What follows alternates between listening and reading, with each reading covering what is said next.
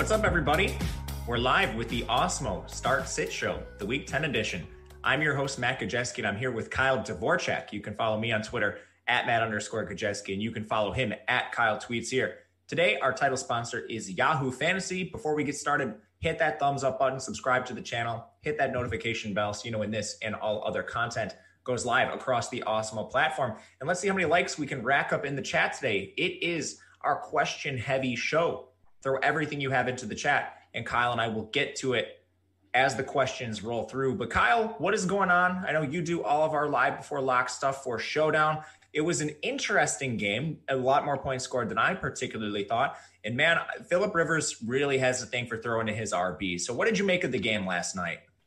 Yeah, it was a good game. It was really interesting to see how those targets shook out, and as opposed to like having, I guess, Michael Pittman. Other than Michael Pittman, it was all the Nyheim Hines show, which was interesting. I didn't, uh, I didn't have a ton of them in captain. It was mostly in the flex, but that uh, got me a lot of min cashes. It was a profitable night, and uh, Alex got me onto like playing more Philip Rivers as that show went on, which was kind of the saving grace for me. I was like pretty lukewarm on him, but uh, just his ability to throw to so many different options, which I mean, in this case, happened to be a lot of Hines, a lot of Pittman but that made him an interesting captain and, and, even flex play. So interesting showdown. And like you said, we have a lot of these showdowns now where it's every time we wake up the next day, we're like, how did that game get to that many points? It was like Jets Broncos, Jets um Jets New England. A lot of these different games, you think like two ugly, two ugly teams, not going to put up much points. And in the context of today's NFL, I just don't know if we can assume that anymore. Honestly, I have a theory that it's the short weeks. These teams just don't have enough time to prepare for the opposing defenses and offenses, that is, I guess. But, you know, this is just a personal theory. I have not back tested this, but welcome everyone. Welcome to the chat. About third of you watching. We'll continue to wait for some of you to roll through. If you have questions, start sit questions specifically, throw them into the chat. Kyle and I are first going to touch on some of the big news throughout the week. Wait for some of those questions to come through. And we're going to answer each and every one of them. There's a lot of jokes in the chat about Philip Rivers passing yardage. I'm with you. I played a lot of Philip Rivers, but unfortunately, T.Y. Hilton was my most owned captain. Well, Lafayette, and I built a T.Y. Hilton captain lineup, and I was like, you know what? I kind of just want to play Michael Pittman here instead, and I ended up rolling with T.Y. Hilton and uh, got dusted. But let's talk about some news. We have to hit on the big news first and foremost. I don't think this is really too much in regards to start sit. If you have Mike Davis, I think you're playing Mike Davis. He's going to be obviously replacing Christian McCaffrey there are a few other situations where we have running backs potentially returning that I think are more impactful for a seasonal league where we have more decisions to make at least. A few of them, just to rattle a couple off Kenyon Drake, if he returns, we could see a timeshare with Chase Edmonds. Nick Chubb, he's been practicing this week that could render Cleveland a timeshare. What do you make of these backs that are coming back from injury? Yeah, I think for the backs that are coming back of injury, because they are, well, I don't know if they're stud backs. They're backs who get a lot of work. I don't know if I'd call Kenyon Drake a stud. Nick Chubb, absolutely, like uh, just one of the more talented running backs in the league when he is healthy. And Kenyon Drake, talented or not, does get a lot of work between the tackles. The game should feature a lot of scoring. So I'd be tentatively fine playing both of them. I don't think they would come back and be extremely limited. I think if that were the case, they would probably just sit another week until they can get their normal level of usage. For both of these guys, it's largely between the tackles roles, but that's okay. Like both their games feature, like expect to be a lot of scoring. So I think that's fine. They have enough touchdown upside that although sure there's like a small like a small amount of greater potentially re-injury risk or slight like limited role risk i'm still playing both of uh you know kenyon drake and especially nick chubb coming back from their respective injuries assuming obviously that they do end up being active yeah, and assuming you don't have better options, running back, especially in fantasy leagues, seasonal leagues, we're talking, is pretty rough out there. There are some people that have dealt with, like Saquon Barkley, is still going to be out. There's a few other starters. Austin Ekeler still in injured reserve. We're still scrapping by looking for starters. So I highly doubt most people have a lot of great options. You probably have to roll with guys like Nick Chubb. Someone else I want to get your take on is Joe Mixon. So Joe Mixon practicing on a limited basis if Joe Mixon plays it's similar to Chubb, similar to Drake, I think you have to play Joe Mixon. My question to you is what does it look like with Giovani Bernard? Will we see Joe Mixon in a limited role? I think the most limitation we could see was like that first three week stretch where it seemed clearly like Giovani Bernard was the preferred pass catching back. It's just that they ran enough passing plays that you still got a handful of Joe Mixon targets. I think it was like a five to three ratio in favor of Gio in the first three weeks. And then that kind of flip where Gio got phased out. But I still think he gets the entirety of the rushing work. And enough receiving work that even like he can't get completely game scripted out. Maybe instead of manifesting itself as seven or eight targets, it looks more like three or four, but that's still more than you project for Chubb or Drake. So you're absolutely playing him. And I think that's almost the floor outcome is that he sees almost all the carries and few, but still some targets. And the ceiling outcome is he's just plain old Joe Mixon getting all the targets, all the carries. And either way, you're starting him. I'm with you 100%. I, I, like Joe Mixon as a start this week, assuming we don't get news like he's a DNP on Friday or something. If yeah. he's limited again, I think he's probably good to go. A few of our first questions are starting to roll into the chat. Oh man, this is a perfect one for you, Kyle. I know you have strong opinions on this. We have a tight end question, and you know, tight end is probably the grossest position in fantasy football, unless you have Travis Kelce, even George Kittle gone for the foreseeable future. So it's gotten even a little bit worse. Dakota needs to start Jimmy Graham or Austin Hooper. I'm going to throw this your way first. Yeah, it's Jimmy Graham. They are playing like he plays a larger role within the context of his offense than we can project Austin Hooper to play. And his team passes more than not only the Browns, who pass at one of the lowest rates in the league, but currently Chicago, I believe, leads the league in passing rate. So if you're getting as much, if not more, of a role in the context of your own offense, and then your offense is better in terms of how often it wants to pass, you're just taking Jimmy Graham and you roll with it. I think that's pretty cut and dry. I don't think Austin Hooper is a terrible play. Like he should be the number one tight end on a team that projects score a lot of points.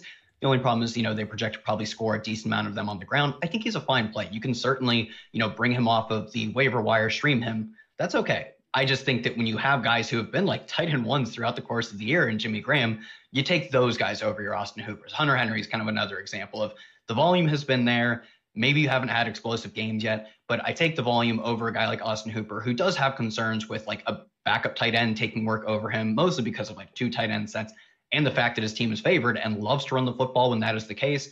So Austin Hooper, not not like a terrible play by any means, especially in the context of just picking a guy up off of the waiver wire. But Jimmy Graham's uh, like Jimmy Graham, Hunter Henry, he more, he more falls in that Logan Thomas tier, where his offense is better. So you can argue that the decrease in volume makes him a better play of Logan Thomas. But outside of that, I, I still think I'm taking most of the guys that I currently have rostered over an Austin Hooper. I'm with you in that point. I think we're in agreement on Austin Hooper. It reminds me of when Harrison Bryant came into the fold and people were really excited to play Harrison Bryant. I was kind of confused. All right, you didn't want to play Austin Hooper before Harrison Bryant. Luckbox is two touchdowns. Like, why are we playing this guy? And it's the same thing with Hooper. He'd be just a middling tight end play because the position is very, I mean, it's touchdown dependent overall. Hooper does have like as good of a shot as anyone to get one, but I mean, you're not feeling great about Austin Hooper. So I'm with you. I think it's Jimmy Graham based on pass rate alone. Even just the PPR value that comes with that would lead me towards Jimmy Graham. He has another question too. So Dakota, we're going back to you. It is Chase Edmonds, Mike Williams, Miles Sanders, Tee Higgins. We need to pick two. So Kyle and I, I think we're in agreement that our favorite thing to do in these situations is take our favorite player and then try to narrow this down, make it an easier decision for us overall. For me, I'm going to take Miles Sanders. He's the first guy I think you're just lock buttoning, starting him. And then the other three are a little bit more of a decision. I think it's made easier if Kenyon Drake sits. If Kenyon Drake sits, it's Chase Edmonds, it's Miles Sanders. If Kenyon Drake plays, I think I'm going the upside with Mike Williams in that situation. I don't have a strong take between Tee Higgins and Mike Williams, but Mike Mike Williams plays on the better offense, and that's always going to be the tiebreaker for me. So, Kyle, again, here are the options. We need to pick two of these four. Chase Edmonds, Mike Williams, Miles Sanders, and Tee Higgins. Yeah, so I pulled this up. This was as of 40 minutes ago, about 50 minutes ago now. Miles Sanders said he's 100% and ready to play in week 10. I feel good. I feel normal. I'm ready to get back. So uh, we're going to see, I think, the full complement of Miles Sanders snaps. I think that's pretty much locked in. It was rumored as late as like, or as early as like late last week that he was going to be practicing all week. So I think this was kind of the plan all along that he would come back now given that nothing has changed for that, seems like we're getting 100% of normal Miles Sanders. You start that guy not only over like these flex options, but he, he's an RB1 whenever he is healthy and taking on this full role. So you lock him in pretty much easily. And now I don't have any concern of like a late scratch or anything. Whereas like Kenyon Drake is still at least a bit up in the air. I do think it's more likely that he plays. And because of that, I'm in the exact same boat as you. If for some reason he suffers a setback, like we find out today he suffered a setback, Chase Edmonds, you're jamming Chase Edmonds in. Like 28 touches last week is insane. And even if he doesn't, even if you know he doesn't suffer a setback, Chase Edmonds is an okay PPR option. But like you're probably looking at the same amount of targets as someone like Mike Williams, where Mike Williams targets all come with the incredible upside that they are both like incredible ADOT targets, and they come from an incredible quarterback in Justin Herbert. So I would take Mike Williams, assuming Kenyon Drake is back. On the off chance something happens, Chase Edmonds and Miles Sanders combined for two RB1s in the flex, which would be nice here. I like that call a lot. I think we're in agreement there. Chris asks if Chris Carson is back. Last I checked, Chris Carson is still coming in the week as a game time decision. Take this with a grain of salt. Seattle is not the most honest team in the NFL with injury reporting. Two weeks ago, Chris Carson was allegedly a game time decision. And then the following week, they ruled him out in advance, well ahead of the game. So it's hard to tell where Chris Carson is actually at. I would trust Schefty or News God in the chat. Now, next question. We have a gross quarterback situation. It is Jake Luton or Daniel Jones. Got to start one week this week man, this is tough. So you're you're getting to the real bottom of the barrel here. For me, honestly, it's going to be Daniel Jones. I don't feel great about it. He's in the more difficult matchup. I think Luton has the better matchup going against Green Bay, but we're still working with just a one game sample size for a sixth round quarterback.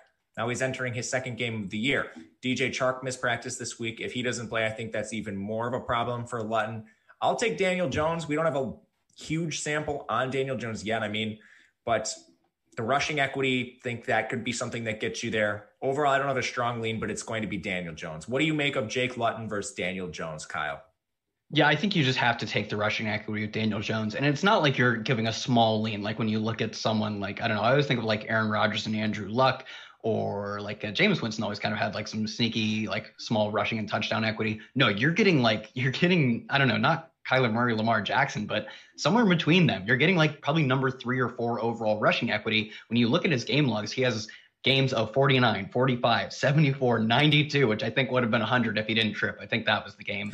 so he is uh, like, he is truly one of the premier running quarterbacks in the league, despite the fact that he's probably one of the least accurate passers in the league. So, given our small sample on Luton, I don't think we can take too much away from his 300 yard game last week, whereas we can take a lot away from our sample on Daniel Jones, which is that regardless of how good or not he is as a passer, he's giving you 30 plus rushing yards per game. And his spikes are like nearly 100, could have been 100. So, I think you go with Daniel Jones in the rushing production, despite the fact that, yeah, I think maybe maybe Luton probably has a slight edge in passing yards. The rushing production is too much to pass up on.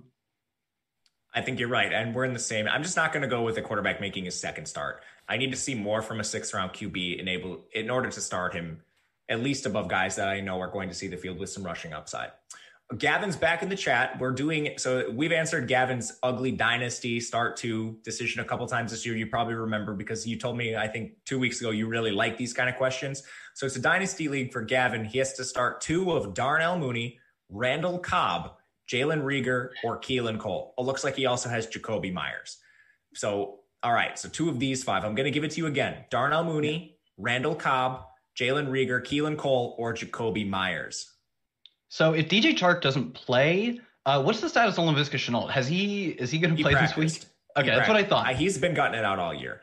That's what I thought. I know he's dealt with other injuries too. If DJ Chark doesn't play, Keelan Cole maybe he's enters the conversation. But as long as we have like a decent chance of Chark playing, I'm going to throw out Keelan Cole. Um, I'm probably going to throw Jakobi Meyers in there. I, I, think he's maybe the one who we could project to see the most volume. It is also probably the most difficult matchup of these guys. I have to think about who all we're talking about right now.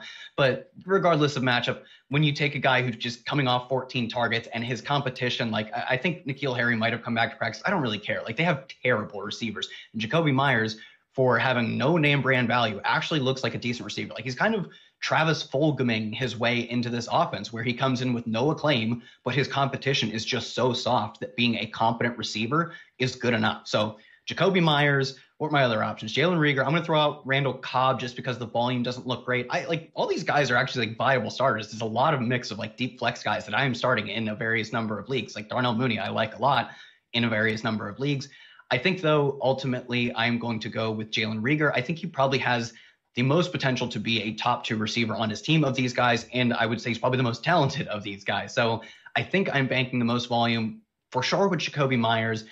Out of the rest of the guys, it's a toss up. I think Jalen Reagor would be my pick, but help me decide on this last one. Are we, how do you feel about Meyers, I guess, too? Because I, I seem to be pretty much dead set on him. Oh, Meyers is the guy I would I would immediately start out of that group. Okay. We're in agreement that Meyers is the one. I think after that, you can make a case for Reagor. He hasn't really displayed it yet, but I think Reagor has the most upside out of these guys. After that, it's probably Mooney for me, just because he has a locked in role to the Bears offense. Now, it is the Bears offense, so we have to take this for what it's worth. he's more of a boom bust play because of that attachment to Nick Foles as well. But again, league high pass rate. He's running as the wide receiver too. I think we can bank on volume, just efficiency might not be there. Hopefully, he catches a long pass for a touchdown. So I think I'm going to tentatively side with Mooney, but I, I do agree with you that Reagor sure. has a lot of upside there as well.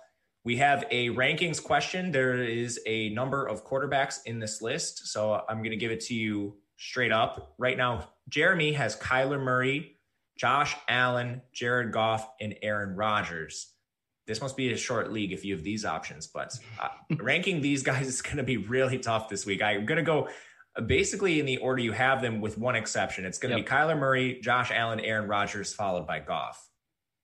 Yeah, I completely agree. I read it too. I almost said, yeah, you just take them in the order they are. And then I realized that I'd be taking Goff over Rodgers. It is the order they come in with Goff stepping one spot behind to Rodgers. Even Goff is in a great spot this week. It just happens to be that like all these guys are in good spots. Like the Murray versus Allen game should be absolutely nuts, featuring points on both sides. The rushing production, though, like Kyler Murray on pace to set like set records for rushing numbers. So I think Kyler Murray for that reason takes the cake, and then you have Josh Allen as, as a close number two. The game environment, although it is a terrible, a great defensive matchup, a terrible defense, I just think the back and forth nature won't be present for Aaron Rodgers, so he comes in as number three. Then there's an obvious gap, but like Jared Goff is still a solid streaming option, and like in most leagues, quarterback is, is, not like the most important position. Like you're losing it by losing in the flex pretty badly because of injuries, or I don't know, maybe you just suck at drafting. I'm fine with playing Jared Goff. Like I, I, think Jared Goff is a perfectly fine streamer in this matchup versus like a historically bad Seattle defense. They are giving up over 360 passing yards per game. That's like a 50 yard gap between them and number 31. So they're incredibly bad. If this was uh, like a deeper list, I'd probably be saying Goff is over a lot of guys. Yeah, so there's a follow up question from someone else in the chat. It's Tom Brady versus Jared Goff. So I'm going to elaborate on the Jared Goff for a second here. A lot of people, I think, are scared of Jared Goff, and it's because the Rams have been so run heavy this year. Their offensive coaching staff is largely the same. Sean McVay is calling their plays. Now, Sean McVay has been very sensitive to game script throughout his tenure as the Rams play caller. Last year, Jared Goff tied for the league lead in pass attempts. Last week, Jared Goff attempted over 60 passes when this team is down or in competitive game scripts, they're not a run first team. They will embrace the pass, and that's what projects to happen in this spot. So I think looking to Jared Goff in this situation over Tom Brady is probably the way I would go. I don't think Tom Brady is a bad starter. You and I have talked at length about this week. We actually like Tom Brady as a bounce back candidate and what looks like a sneaky shooter as well. But if I'm picking between the two, it's going to be Jared Goff. What do you make between Jared Goff and Tom Brady? Ooh, that is really close. That's like uh yeah, I think I would go Goff as well, specifically because, like you said, I, I kind of am not nearly as afraid of the uh, like the run heavy approach that we could see because the game figures to be close, and I wouldn't be surprised if Seattle ends up taking because their offense is so good and should not care about defenses. So for that reason, I think Jared Goff probably has a higher floor than people realize. Like the matchup is just so good, and Goff has been perfectly fine. He's been like a top 20 passer by yards per attempt and adjusted yards per attempt. He is a perfectly average. He's probably the perfectly average quarterback. Nothing more, nothing less. Facing one of the the NFL's worst defenses in like the modern era of football. So I think I would go Goff here, although it is quite close. I think you're right. Now, a really interesting flex question from PK in the chat. Chris Godwin or Brandin Cooks? I want to spend a little bit of time on this one because it's two players I really like, and I find this decision to be difficult. I like Chris Godwin a ton as a bounce back coming off what was just a down game for Tampa Bay overall. Now, Chris Godwin, specifically talking about Chris Godwin as a receiver, comes back, plays 94% of snaps, ties for Teed Lee, Teed in targets at six. All that is great from just looking at his tertiary stats when they're in games that are more competitive, which they, this week should be against Carolina. I think Chris Godwin's going to play a larger role, and our priors on Chris Godwin are fantastic. I'll be looking to play a lot of him. With that said, Houston's been throwing the ball ton. They've been very fast in plays per game. And Brandin Cooks looks like he's emerged as the number one pass catcher there. I'm going to give a tentative lean towards Chris Godwin. Do you have a different take between these two? Yeah, it's a very tentative lean, but I think the competition for targets is simply greater in Tampa Bay. And neither of these teams, like I, I, think maybe Tampa Bay, like their implied team total is a bit higher, but neither of these teams, I think, are bad passing games target. I think they're quite similar passing games target. Given that, I think the tight end the number three receiver in Tampa Bay dwarf the tight end and number three receiver in Houston in terms of the volume we have to project Antonio Brown to get and the volume we have to project Gronk to get. So because I think there's like I still think Chris Godwin's the number one. Don't get me wrong, but I think he has less of a chance to be this dominant number one than Brandin Cooks, who outside of like Will Fuller, I like sure you get some like dump offs to Duke Johnson. They split some work between Akins and Fells and Randall Cobb, but like you're looking at Randall Cobb versus Antonio Brown and Jordan Akins and Darren Fells versus Rob Gronkowski. I project the Tampa Bay deeper receiving options to eat away more at Chris Godwin's role, which should still be good, but they should eat away more at the role than really just Will Fuller competing for targets with Brandin Cooks at the high tier of guys you're considering. Yeah, you're not wrong there. I mean, it's a it's a great matchup for for Houston as well. They face Cleveland in what as a 49.5 team excuse me, over under not team total. So it's projects to be a close game with a lot of points scored. That's always good for your pass catchers. Conversely, Tampa Bay and Carolina, 50 and a half point team total, good as well. So you're really deciding between two fantastic options overall, in my opinion. As who's the Steelers starting quarterback this week? It looks like it's going to be Big Ben. We have a question for a flex spot Allen Lazard, Tyler Boyd, Antonio Gibson, or Sterling Shepard. For me, it's going to be Tyler Boyd in that situation. I think he's just downright the best player. I like Lazard a lot. Not sure if he'll play or what his role will be coming off the injury. Antonio Gibson's been on the injury report. I know he practiced in full, but still he's in a timeshare with JD McKissic, and Sterling Shepard plays for the Giants. And I don't think there's a lot much more analysis we need there. What, what do you make between Allen Lazard, Tyler Boyd, Antonio Gibson, and Sterling Shepard? Yeah, Tyler Boyd playing on one of the teams passing at the highest rates. He's one of the guys who like he consistently has this role. Whereas I think with a Tee Higgins versus AJ Green or even like Auden Tate who pops up every now and then, these guys all kind of rotate, getting volume on the outside. Tyler Boyd's role is the only one that is like vastly unique versus his uh, like his teammates. So his role should be more consistent on an offense that loves to pass. I get the matchup is difficult. I think one like he's probably the least affected by it, maybe because he gets there so much on volume. And assuming this is a PPR league, that's kind of all you need. So I think Tyler Boyd is, is pretty clearly the guy for me out of all these guys. In a few weeks, could we be saying like, wow, Allen Lazard running as the number two for this team, or like Sterling Shepard just logging all these 10 target games? Sure. But for now, I'm just going to keep rolling with the volume and Tyler Boyd. I agree with you. I think Tyler Boyd is is the guy I would pick in that situation too. Guys, keep throwing your questions into chat if we have them. Do us a favor and hit that thumbs up button too. It's the best way to support Kyle and myself. As we wait for some more questions to come in, I want to tell you about a promo we have going on right now at Awesemo. It is about the Masters. The Masters is here, of course. You can celebrate the final golf major of the year with an Awesemo Plus Platinum Weekly Pass for 50% off when you use promo code Augusta at checkout. That's one week of everything Awesemo Plus has to offer for the price of an NFL Weekly Pass. This package includes full access to all Awesemo Plus features, including player projections, ownership projections, our premium Slack channel lineup builder, and much more. The offer is valid through today, November 13th. So that promo again, it is code Augusta. Of course, you can also get access to all the great Awesemo Plus tools for nearly every sport out there with just a weekly pass, $29.95. That is access to everything we just mentioned player projections, ownership projections, premium Slack, much more. You can just play NFL. That's $14.95. You can give the Express weekly pass a shot, $3.95. All of that available at Awesemo. Again, the promo code for today is Augusta. Back to the chat. All right, some good questions coming in. We have Travis Fulgham versus Brandon Aiyuk. Fulgham is an interesting player to look at as we move forward because this Philadelphia team is actually getting healthier. I mean, Miles Sanders looks like he's going to be back. They returned Dallas Goedert, Jalen Reagor's off injured reserve. I want to ask you between Fulgham and Aiyuk, but then follow up. What do you make of Fulgham the rest of the season?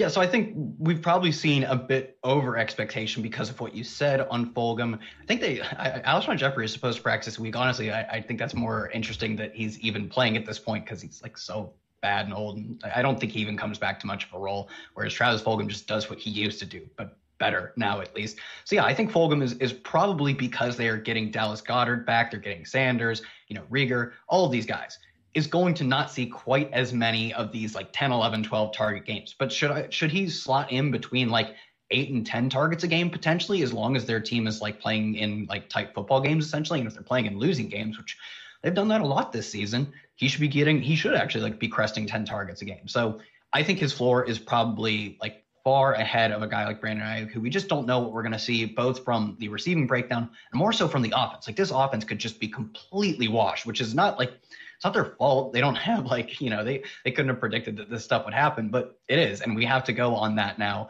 that the San Francisco offense is more likely than not going to look really rough for the coming, I don't know, rest of season. So for that, I think you just get so much more of a floor offensively when you look at the context of who these guys are playing with in going with the Fulgham. The targets could be similar, but I still project Fulgham for more targets as well. So it's pretty clearly Fulgham for me. I love the idea of you telling Kyle Shanahan, Kyle, you know what? It's not your fault. You had to play JaMycal Hasty and Jordan Reed and Ross Dwelley. It's really not your fault. From but one anyway. Kyle to another, I get how difficult these things are. You know, you couldn't prevent all these injuries. How could I know? Like, how could I know Dalvin Cook was a good play? You know, we're in the same boat here.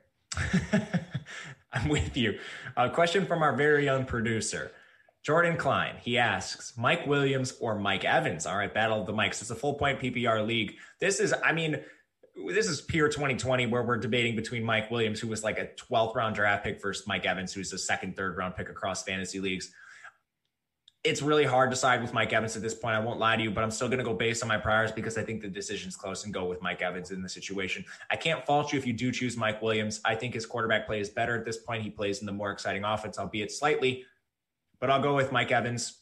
We know he's an alpha in this league when he's right.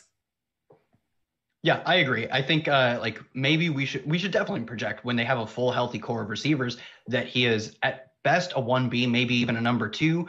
But that is all Mike Williams is like. He's definitely not getting targets over a Keenan Allen. I think they're in similar boats outside of like maybe you know the number three receiver for the Chargers isn't quite as uh, as up there as uh, you know Jalen Guyton or whatever. It's not quite as good as Antonio Brown, but still. And maybe the most encouraging thing was that Mike Evans ran a route on nearly all of Tom Brady's dropbacks believe he was tied for a team high in targets. So he's probably in a similar role as Mike Williams, but our priors on him should be stronger than they are with Mike Williams. So I'm going to roll with Mike Evans, although it is at this point, unfortunately, a bit close if you spent like, you know, second, third round draft capital on a Mike Evans.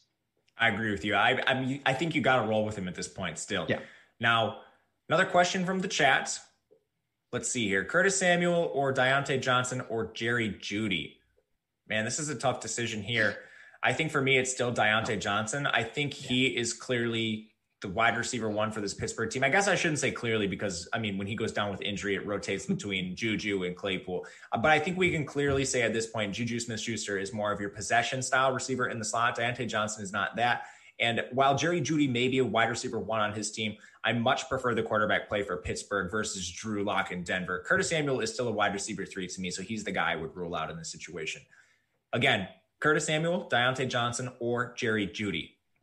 Yeah, even if you want to argue that Curtis Samuel is getting work over DJ Moore, at best it makes him the wide receiver too. Whereas I think that is sort of the floor for Diontae Johnson, is that he comes in and you know it's a fluky game. Chase Claypool has a good matchup or whatever, and he gets more targets. I still think your floor ends up looking more like Diontae Johnson getting as many, like at least as many targets as Curtis Samuel. At most, he gets 12, 13, 14 targets. That's just not in the range for a guy like Curtis Samuel. It is for Jerry Jeudy. And I use the quarterback play as the tiebreaker, Ben Roethlisberger. And I think we had like the thing earlier in the chat, and I'll, I'll dive into this just a tiny bit more.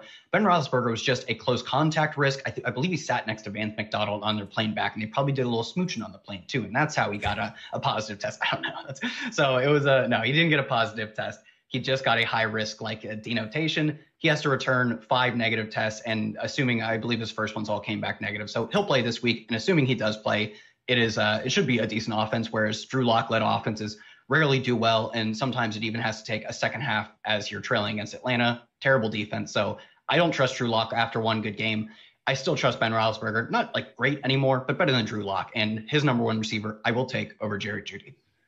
All right, I'm with you. We have an open-ended question, and I kind of like these. So I'm going to answer this first. It is what is your best sleeper wide receiver this week? So to give you a little bit of time here, I'm going to talk to you guys about Mr. Jakeem Grant of the Miami Dolphins. So we're getting deep with our sleepers here. Basically, this is a game I want to target between LA and Miami. It has sneaky shootout potential with a 48 and a half point total. Obviously, Preston Williams hits injured reserve, opening a lot of opportunity in the Miami pass catching core. And I think it's basically DeVante Parker, and then whoever's the wide receiver two at this point is wide open. They do not seem set on using Mike Gesicki as a full time tight end. He's splitting with like Durham Smythe and Adam Shaheen. So I think Jakeem Grant is going to walk into some opportunity here. What does he do with it? I'm not 100% sure. LA does have some injuries in their secondary. So I think he's a sneaky player to watch as just someone that could be a sleeper on the week 10 for, you know, the wide receiver position. Kyle, who is yours? Yeah, so I will give you one. I, we talked about him earlier, but I now have some stats pulled up on him. it is Jalen Reagor. We saw in his first two games four targets in back to back games. And that second game, I believe he actually did leave at that game injured. So then he comes back and immediately gets six targets. Hasn't brought down a ton of them, but I do think that's variance that has hit him in a bad way. Whereas like his 16 ADOT is among like the highest in the league. He's getting a decent amount of targets to that ADOT. You're looking at air yards, targets, a decent quarterback. I don't think he's his team's number one receiver, but like you can't really find sleeper like outside of Jakobi Meyers week or like Braxton Berrios week, you're not finding number one receivers as sleepers. So I think as deep as it goes, I actually think Jalen Reagor I'm continuing to grow on as we go through the course of this show, confirming my priors until the end. I love Jalen Reagor. I think he's a great call as a sleeper receiver. All right, we have it looks like it's just a running back play, and it's Mike Davis, Duke Johnson, or Chase Edmonds. This is assuming Kenyon Drake is out. He specifies yeah. in the chat. Must be nice, first of all. All right, so mm-hmm. Mike Davis, Duke Johnson, and Chase Edmonds. This is a tough situation. I actually think Chase Edmonds is probably the best raw play out of the situation if all of these guys are healthy. So Chase Edmonds, his role last week was absolutely bananas. Now this question qualifies that Kenyon Drake is out. Chase Edmonds, of course, is playing in the crazy shootout game of the week with a 56 and a half point total that's only been rising. Saw 28 touches. Like Mike Davis and Duke Johnson, they project for bell cow roles. But Chase Edmonds, my goodness, he handled almost everything he possibly could. Again, it's Mike Davis, Duke Johnson, and Chase Edmonds, Kyle. Yeah, I agree. You know, you said the question qualifies that Kenyon Drake would be out. In that case, absolutely. I think you get somewhat similar roles between the mix of these guys, but you get probably the best offense by playing in the best game environment by playing Chase Edmonds. So I would roll Chase Edmonds there. If we do see Kenyon Drake play, I would go Mike Davis because he's probably just has the most robust role after, you know, Kenyon Drake does end up coming back in. So for that reason, if Drake is out, Chase Edmonds is probably he, he comes in as like potentially a top five running back on this slate let alone out of the context of these guys. If he does not end up getting that role, it'd be Mike Davis for me. I'm with you. Now, I hope you have chat pulled up because we have a pick three out of six options here. So it's going to be a lot to a lot to digest. It's from James in the chat. So the options here are Antonio Gibson, Chris Godwin, Brandin Cooks, DJ Chark, DJ Moore, and Diontae Johnson. So I'm going to give you a couple for me right away. Again, it's pick three out of that group. I think Chris Godwin and Brandin Cooks are two guys you circle out of this list and you start immediately given their roles in the offense. So then we're basically looking at a pick one out of these four options is Antonio Gibson, DJ Chark, DJ Moore, and Diontae Johnson. I'm going to give the slight lean to Diontae Johnson over DJ Moore, and that's the order I would rank them for this upcoming week. Diontae Johnson, I do firmly believe is the wide receiver one in this offense, and he's seen nothing but volume when he's been healthy. I like DJ Moore, but he's clearly behind Robbie Anderson at this point. DJ Chark is dealing with an injury, and Antonio Gibson is in a split backfield with JD McKissic. So again, the three I'm choosing are Chris Godwin, Brandin Cooks, and Diontae Johnson. Kyle, here's your options again. I hope you have it pulled up. It's Antonio. I have it pulled up. I have it pulled up. All right, so you're ready. You can yep, you can yep. do it then. I was on the spots because I knew you said there are six of them. I was like, I by the time you read the sixth one off, I will have forgotten picks one and two immediately. So yeah, exactly. I would I was pretty much like when you said put in Chris Godwin, Brandin Cooks, I pretty much agreed that those are the two we can scoop off the top and then talk about our one out of four choice. And it wasn't really that close for me. Diontae Johnson, I, I believe, and as we've seen with four, I believe four double digit target games, it has been clearly the Diontae Johnson show when he is healthy. Right now, we have no reason to assume he's not healthy, other than the fact that he never seems to be healthy. But I'm going to go with like he's going to be active this week. He's going to see a lot of targets. Like you said, Gibson is a timeshare back. I believe his team is uh, an underdog this week as well. DJ Chark, not a bad option. I actually think in the game environment, at least his team should be passing a lot. I just don't trust his quarterback play. It was just a one game sample on Luton. He is still a backup, you know, day three quarterback. So I don't think he'd be a bad choice. I like the the high upside he gives you. I just think the floor is incredibly low. Whereas Diontae Johnson, because of his target volume, probably has a not dissimilar upside. He'd just get there on volume as opposed to large catches but that volume also gives him a much higher floor. So it was Johnson for me, Cooks, Godwin, and DJ Moore. Agreed. I love DJ Moore, both as a prospect, as a player to watch, and not as a bad fantasy player, but he's just number two receiver, which kind of sucks for all my dynasty teams. But uh, I'll get over it because I still think he's a good prospect. I'm with you. I, I, we're we've been in lockstep so far. The show it's kind of weird, Kyle, but you know this is what happens when you work with a guy for ten weeks. Now we have a start to their flexes. It is Joe Mixon, DeVante Parker, Tyler Boyd, and Christian Kirk. So I think Joe Mixon given a solid practice report on Friday. Today, we play Joe Mixon.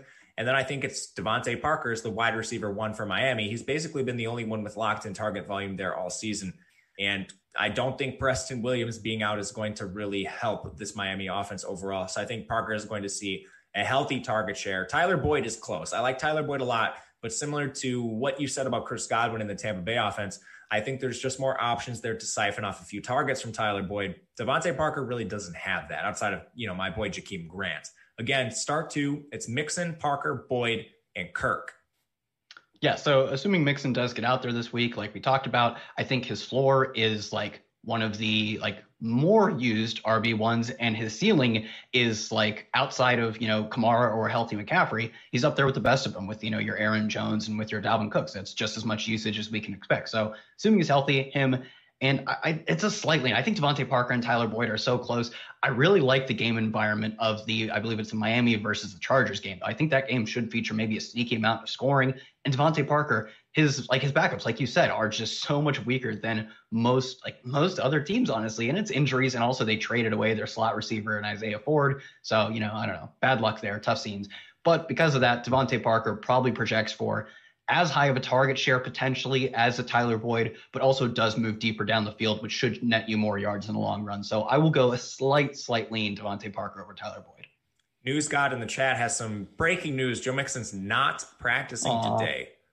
So this muddles the situation a little bit. While we're on the question, I thought I thought I would just stop this real quick. If Joe Mixon ends up being out or limited, I would pivot to Parker Boyd.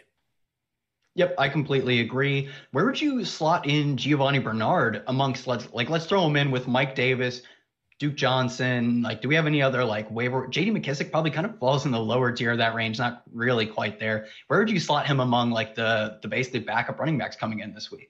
He'd be third for me. I'd still so it's Mike Davis, Duke Johnson, and Gio. You said. Yeah, I'm trying to think. Are there any other good like waiver wire pickups for this week? I doubt anyone really comes to that level of back for seasonal leagues, I think there's a conversation to be had here. Mike Davis, I still think has the best role. I they're, they're actually all tough matchups for these guys. Number two is probably Gio, just based on pass catching ability, even though the matchup against Pittsburgh's bad. And Duke Johnson third. We haven't really seen any efficiency out of a Houston runner this year. So if I have those choices, I would go Davis, Gio, Duke. Same I think I you? give this. I kind of give the slight lean to Duke over Gio because although his team's rushing output has been like pretty pretty miserable under David Johnson, I do think his team probably projects to score more points. I assume their implied team total is higher, so I'd give a slight lean to Duke but uh, it's tight. And Mike Davis was kind of the the one who projects to see just the most robust role, not only out of these backs, but like if he does what he did in the first few weeks, one of the most robust roles in the entire league. So he was kind of the clear one. I'll give slightly to Duke though. This is our first our first fight of the of the uh, of the show this week. And it's if I could, you know, reach through the screen and strangle you, I wouldn't because I don't really care. Both guys are fine. You know, it's uh, the battle of the bad team totals. Houston twenty three. Cincinnati 19 and a half, Carolina 22 and a half. So we're we're within about yeah, a field goal everywhere where we're looking at these team totals. Not not ideal. All right. So we have John Brown, Allen Lazard, or Emmanuel Sanders. I'm guessing this is the flex. And I think John Brown stands out above the rest here, above Lazard, above Emmanuel Sanders. He's playing in the best game environment. He looks over the injury now. He nearly topped 100 yards last week. And this just looks like potentially the shootout of the year. So give me John Brown. Again, your options, Kyle, are John Brown, Lazard, and Emmanuel Sanders. Yeah, I completely agree. They're all at, you know, roughly similar roles to each other. Maybe Lazard probably couldn't even expect to return to a number two receiver role right away. If one of these guys plays out in the shootout, plays in the shootout of the week, the other two don't. So I think if you have consistent roles across the board or roughly consistent, you know, give or take a target or two. You just take the guy whose team is projected to score the most points out of them and be in the best game environment. Clearly, John Brown for me. I'm with you. Now, guys, our title sponsor of the show, Yahoo Daily Fantasy, of course. I want to tell you about Yahoo Daily Fantasy. They are the most trusted name in fantasy sports. Yahoo DFS now includes CSV uploads and CSV edit features for those looking to play multiple lineups. Make better choices. Choose Yahoo Daily Fantasy Sports. Fantastic platform they have going on over there. A lot of great stuff, a lot of great tournaments. So make sure to check out Yahoo. As we get back to the chats, we have a lot of good questions, guys. Continue to throw those in there. Hit the thumbs up button if you haven't done so already, and we will continue to get to all of your questions. Holy smokes. Did did you see Alex's question in the chat? He gave us an entire lineup question if we think he'll win. He's basically looking at a lineup of Rodgers, yeah. Era, Ekeler, Jones, Diggs. Like, dude, your lineup is stacked. If you're asking if you have a chance at winning, for you for sure do. Great lineup there. Yeah, I, I, read that lineup. That lineup's a, a complete just murderer's row. So I, would imagine like uh, like you know anything can happen on a large sample of uh, or a small sample of one individual game. I have a I have a dynasty team that has like led the league in scoring three consecutive years, and I bust in the first round of playoffs every year and throw a temper tantrum. So anything can happen. But if there were a better betting favorite, this team would absolutely be it. For sure, for sure. All right. So a couple other questions. Ballage or Pope? Actually, this is a topic I wanted to ask you about we need to talk the Chargers backfield because Justin Jackson, he's looking like the wrong side of question, but we don't have for sure news on Justin yeah. Jackson yet. So watch him. But they're basically going to trot out three runners, and they've made at least references to the hot hand approach. The players in this backfield, I think, contending for this this lead back role are Kalen Ballage, Troy Troymaine Pope, and Joshua Kelly. Do you have a slight lean any direction in this backfield? Yeah, so I would imagine we would see Troymaine Pope simply because he was the guy who was on the roster and not on the practice squad. He cleared, or I, am not sure if he cleared concussion protocol, but he is uh, practice at all, or he is practiced already this week. Excuse me. So I'm not sure exactly what the order of like operations, what the what your PEMDAS is in concussion protocol. But given that he's practiced, I assume we see him. And because he was the guy who was not on the practice squad and wasn't already cut by two previous teams, I would imagine he would be the guy and then Kelly and then Ballage. I feel like Kelly is always locked in to no more than 12 carries, but like no less than like seven or eight. I feel like they like using him as their number two and then rotating someone else as their number one. I'm not sure why that is the case, but at this point, it's pretty confirmed that that's what they want to do because they've done it almost all season with Jackson, Ballage, and Pope all running ahead of him. And because Pope has like the priors with the team, I will take Pope probably getting into run over Ballage. None of these guys are great though because it could be a three-way committee, and at best, it's probably a two-back system. So it's really just a hope that you find the end zone with whichever one you choose. My ranking would be Pope, then Kelly, then Ballage. I'm with you. I think Troymaine Pope gets a slight lean here. Just be, reading the tea leaves, like you mentioned, I think sometimes teams tell us how they view players without actually telling us how they view players. And like you said, he's the guy that wasn't on the practice squad, so it makes a little bit of sense here. Now, uh, there's been a lot of questions about stacking in the chat. I'm not sure if you guys are referring to DFS, but this is a season long show, a start sit show, trying to just answer any questions you have. But there's a vague question about stacking. It's basically do you guys try any type of stacking, quarterback, wide receiver, tight end, maybe kicker, DST? In regards to seasonal fantasy leagues, I'm not trying to force stacks. You know, like when I'm drafting, it'll be a tiebreaker for me. For example, if I take, you know, like Justin Herbert obviously wasn't drafted this year, but if I already have Justin Herbert on my team, maybe I'm more likely to like take a Mike Williams. If as far as waiver wire pickups go, it's not really something I'm considering a lot. If it happens, it happens. How are you viewing stacking in the context of seasonal leagues? Yeah, I, I, I, make it somewhat of a point, but I won't go too crazy for it. I will give like a, a, solid edge though to the guys that I already have because it's the same thing as in my DFS lineups. I know that if I am playing say, like, let's say I took Deshaun Watson. I know that if I'm playing Deshaun Watson, I'm assuming that he plays well. Why would it, like, I've already basically made a bet on one of Brandin Cooks or Will Fuller by drafting Deshaun Watson. So I really don't risk anything by drafting those guys. I just increase, I like correlate my lineups essentially. So I do make it a point to uh, generally try and get the top receiver for most of my quarterbacks if it's possible. Although I won't make any like wild bad decisions just to get that quarterback or to get the receiver usually. So I think it's probably also easier when you're taking like your second quarterback because it's so late that you don't give up a ton. Like say, you know, say, say I took Diontae Johnson in a draft. I don't really have to give up a ton to take, you know, Ben Roethlisberger in the double digit rounds where I actually am committing a lot. Like say I somehow got Patrick Mahomes, like I already can't even, like I've already had to have made that decision. So it's a lot easier to just go with the high upside quarterback and say, you know, I had a Mike Williams. I was probably the first guy to pick up Justin Herbert if I could. It's not a core tenet of how I'm playing, but it's definitely a thing I consider and probably strive to do so more than most season long players, I would imagine. Yeah, I think as long as you're just not overpaying. So things that come to mind when you're drafting, you're not egregiously reaching on players. When you're making trades, you're not overpaying for them. When you're picking up guys on waivers, you're not overbidding if you're playing in a free agent budget league.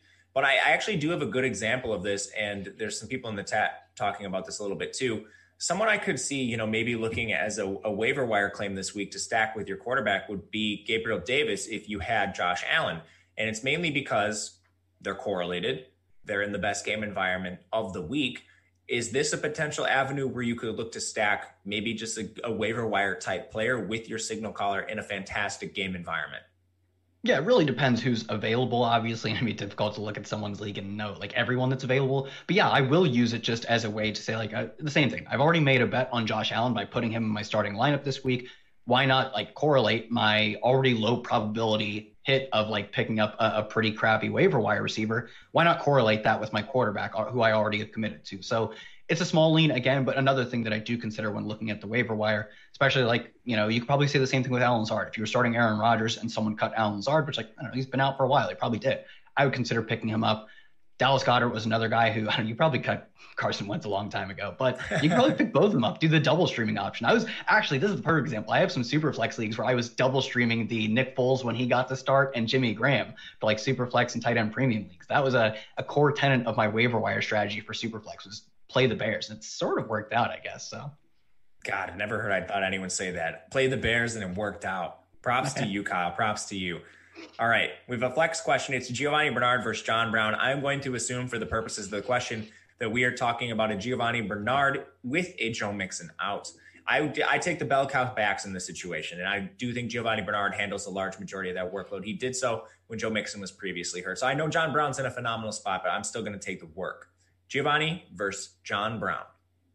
Yeah, I take the work only slightly just because John Brown, not only does he have Stefon Diggs, who will certainly, like on the median, get more targets than him, he also has other players who could figure in to the to the passing structure with a Cole Beasley, who has multiple games where he gets more targets than John Brown, even Gabriel Davis, like we said, probably the number four receiver, but one long touchdown from him, like we saw last week. Actually, I don't know if it was long. One touchdown from him is a touchdown that John Brown doesn't necessarily get. Whereas Giovani Bernard, I mean, give up two carries and a target to Samaje Perine or whatever. It's really just no one else in this backfield. So I'm going to lock in the volume just like you are. All right, guys. We have about 10, 12 minutes left. Throw your questions into the chat and we will get to them all. I want to tell you about some free content before we do so. There's free content every single day at awesemo.com. Today, we have NFL DFS Big Board available for free, UFC Pro Plays also free. We also have one of I think, the most cutting edge tools in all of sports betting at Awesemo. It is our odd shopper tool. This tool, you literally go in, you can check lines, totals, player props. You can search players by name and find their various props across different books. And that allows you to find the best price, saves you a ton of time, and ensures you're getting the best price. There's also a couple other really cool tools, tools with this odd shopper tool. You can track your bets specifically, know how you're doing. You can set little alerts for yourself so you know when bets hit a certain price so you never miss the best line that you're targeting. All of this can be found at oddshopper.awesemo.com. And best of all, this tool is free. I think it's changed the game with sports betting. And if you are a sports bettor yourself, thinking about sports betting, give yourself an edge, use this free tool, and find the best prices across sports books. All right. Getting back to the chat, a few others have been rolling through. It's this is kind of a vague question, but are Henry Ruggs and Austin Hooper starts or sits this week? I think Kyle, I, I am going to predict what you're going to say. It depends on your options, but I think Henry yeah. Ruggs, Henry Ruggs at this point, he's more of a sit for me. He's not seeing significant volume, and the volume he's seeing on the field, it it just hasn't been good volume. He hasn't been connecting with Derek Carr. Derek Carr, for some reason, prefers Nelson Agholor. I think Ruggs is a sit. The tight end position is a much different conversation for me. I think you're probably playing Austin Hooper because I don't think you're looking at the waiver wire and you're probably finding a lot of better options. Maybe you, you could find someone like a Logan Thomas, but I think that's a tough decision. Do you think Ruggs and Hooper are sits at this point? Yeah, Ruggs definitely. It's just not enough volume, and it's volume that Derek Carr, like we've talked about, just hasn't really been able to hit with him on. And it's just like, why are they? I don't get why they're not scheming up more of this short ADOT stuff. Like, it's like they just don't understand how to utilize a weapon like Henry Ruggs. But until they start using him the way we think he should be, you can't play him. So I, am not playing Ruggs. Austin Hooper, exactly as you said, it's a much different conversation. I think maybe the one guy I would argue, like I don't like Austin Hooper a ton this week. The one guy I would argue playing him over would be Mike Gesicki. I think there's a lot of teams, or at least a lot of the Mike Gesicki teams, could be looking up looking to pick up Austin Hooper. He's the one guy who you drafted with high expectations that I think I would actually be comfortable sitting for Hooper. Outside of that, like we talked about earlier, I'm still playing like I'm playing Goedert's, I'm playing Hunter Henry. Logan Thomas, maybe another question. I, I, I guess I'd say Hooper over Thomas. So I'll say Hooper over Thomas, Hooper over Gesicki. Most of the other guys, I think you could bring a question to me, Hooper versus, I would take the other guy.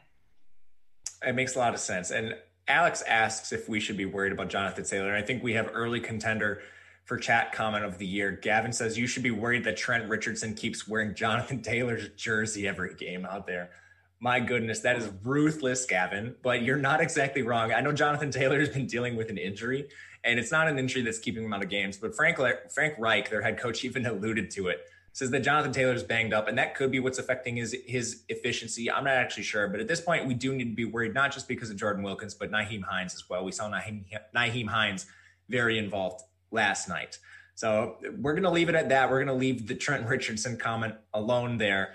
Moving forward, we have a pick two between Sterling Shepard, Marquise Brown, Jakobi Meyers, and Jalen Reagor. This is an interesting decision point because Marquise Brown, a lot of metrics really like him. Like target share, fantastic. Air yard share, fantastic. Hmm. But this Ravens team is just running so many raw run plays.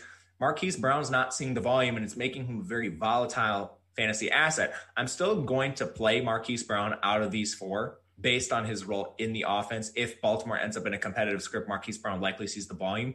But again, he's volatile at this point. So again, Kyle, the options we have are Sterling Shepard, Marquise Brown, Jakobi Meyers, and Jalen Reagor. Marquise Brown is going to be the one guy I isolate here. And I'll go Jakobi Meyers too. I think he's also a wide receiver one for this offense. Sterling Shepard, the previous game without Golden Tate, not sure how that situation shakes out. Jalen Reagor, there's still a little uncertainty there. I think he has a chance to be the wide receiver one, but I think until further notice, until Julian Edelman returns, Jakobi Meyers has that role. So again, Shepard, Marquise Brown, Jakobi Meyers, Jalen Reagor.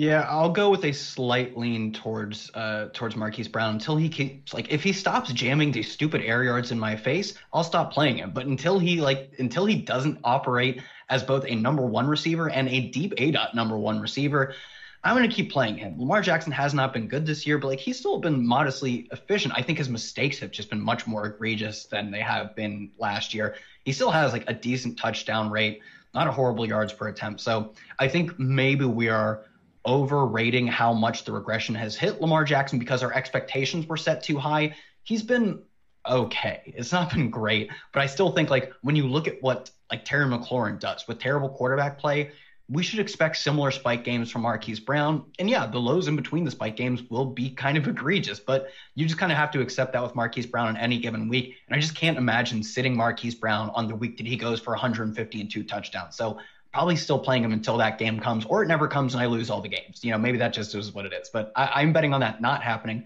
because the volume indicates that it shouldn't happen. And I hope this multi-touchdown game is coming. I need it in my some of my seasonal leagues. A CTM, he brings up a good point as far as the tight end discussion. We we have potentially TJ Hockenson out. We don't know this for sure yet, but TJ Hockenson is on the injury report. That could set up Jesse James. So, do you prefer Jesse James or Austin Hooper? Um, I think I would go still with Hooper just because I'm not sure. Like, could we guarantee that Jesse James steps into this full role? Maybe, but I think his upside would look something similar to the upside with Hooper, whereas we just know what role Hooper is going to play. I think maybe he even could play a larger role than Hooper, but I would say just the error bands are so wide on projecting Jesse James to step in, to run all of the routes, and then be targeted on those routes, whereas we can reasonably project Hooper to be the one, you could argue maybe a 1A to like a Harrison Bryant 1B, but the number one tight end on his team. And he was drawing a decent amount of targets before getting injured, uh, like not even injured, it was like an appendicitis. So I would take Hooper still, although James would like James is another guy who kind of enters that uh, that low end deep streaming conversation. I'll link this to another streaming conversation we had or another question. But it might not it, matter. A tweet just came through that TJ Hockenson's back at practice today. And there's oh, well, news got in the chat, so doesn't well, matter. There you go. Uh, we did have another like deep streaming one. Desperate for a tight end with Hurst on bye Gerald Everett, Logan Thomas, or Robert Tonyan. I'm going to give the lean to Logan Thomas. It's the same thing that I talked about with Marquise Brown. I'm going to go with the volume, despite the ugly quarterback play, despite the like the really struggling weeks. I think we still had, I believe it's two of the past three games he's played in. He scored a touchdown. Logan Thomas has, and Alex Smith seems to have an affinity for these low ADOT throws. So I'm going to go with Logan Thomas here. Tonyan just doesn't play like he's like the number three or four pass catching option on his team at this point. Gerald Everett, is a committee tight end, although maybe one of the only viable streaming committee tight ends. I'm still going to take the locked in volume with Thomas. I'm with you on that. Thanks for catching that question, by the way. I, I out of those three, I do think it's Logan Thomas over Gerald Everett and Robert Tonyan. Now, it looks like We don't have a lot of questions coming through. We have about four minutes left. So if if you have a quick one, throw it into the chat. I'll look to a couple just situations I think people should be aware of as we head off the start sit show here. One I think that's not getting publicized enough is this Josh Jacobs injury. Now, it's not something that's likely going to cause Josh Jacobs to sit, but it certainly caused Devontae Booker to cut into his role. I want to ask you what this means for Josh Jacobs moving forward. Do you think it's enough to, you know, like bump Jacobs down to a flex play? Do you think it makes Devontae Booker himself a flex worthy play? What are we doing with the Las Vegas backfield? Yeah, I think you still have to start Josh Jacobs. Probably it's just limit your expectations. I, I would be very surprised if teams can really find viable plays over him on the waiver wire. And at this point, especially because we're talking about start sits on Friday, maybe if this is the waiver wire show, I would say, oh, well, if someone dropped Mike Davis, you could pick up Duke Johnson, like go for those guys. Giovani Bernard, I think for you would fall into a conversation for him. But at this point, all of those guys are probably been added in all of your leagues. You're not finding anyone else on the waiver wire that's going to beat Josh Jacobs. So I still think you're playing him. I think so too. We have a Davis or Kirk half point PPR. I'm going to assume this is Mike Davis. And I think Mike Davis is the clear lean over Christian Kirk. Any qualms with that? Nope, no qualms with that. Uh, if it, what if it was Corey Davis or Gabriel Davis? So Corey Davis I already played, so I you probably already lost that decision. If it's Gabriel Davis, it's Christian Kirk. Yeah. Um, are there any other Davises we're missing? Davis Maddock. I wouldn't right. start. He's too he's too short and slow. He could never make it in the league. Are there any players that you would play over Aaron Jones this week? I mean, if you have Davante Adams in your flex, otherwise no, you play Aaron Jones. Yeah. Um, how do you feel about opposing teams that have a QB and one of your wide receivers? So theoretically, this would be like I'm playing Stefon Diggs and I'm playing against Kyle, who has John, uh, Josh Allen. I don't get cute with it if you're dealing with some of your studs and you just happen to be going up against the quarterback on the other side. Just take the points. Try to get your edges elsewhere. Is kind of how I view it. What do you think? Yeah, I mean, the only way I would really consider making a swap is if it had already, like, if the week had already played out and we were looking at a Sunday night or Monday game and I was like a massive underdog and I was playing like I don't know what's the what's the Monday night game? Do we have like would it be like Nick Foles? Is is that the Monday night game? Chicago versus yeah, uh, it is Chicago Minnesota. Minnesota. You know, say I had say I had Anthony Miller and I was playing in my deep flex leagues and I was playing against a Nick Foles lineup and I was down by a lot. I probably would look for a swap to like if Irv Smith was there, I'd maybe try and flex Irv Smith, but it is really only like the most desperate of plays where I know there is no chance of me winning. Otherwise, I'm really not sacrificing a lot of value to avoid that like opposition matchup. God, man, I hope you don't have to make that choice. I really I probably do. Let's hope not. But all right, guys, that'll do it for today, the Start Sit Show. We don't have any other upcoming shows today, but we have shows every single day on the Awesemo platform. Tomorrow, kicks off with the college football show at 9:45 Eastern Time. It is yours truly. I'll be there with Ben Raza talking everything college football. There will be a number of shows throughout the day, so stay tuned for those. We also have a podcast network if you ever miss these shows live and you don't want to keep YouTube open, check it out anywhere you can find podcasts. Hit that thumbs up before for us before we head out. And thanks to Yahoo, our title sponsor. My name is Matt Gajewski. You can follow me on Twitter at Matt underscore Gajewski. He is Kyle Dvorchak. You can follow him at Kyle Tweets here. We will be back again next week, same time, same place. Thank you guys. We appreciate all of your questions. Good luck.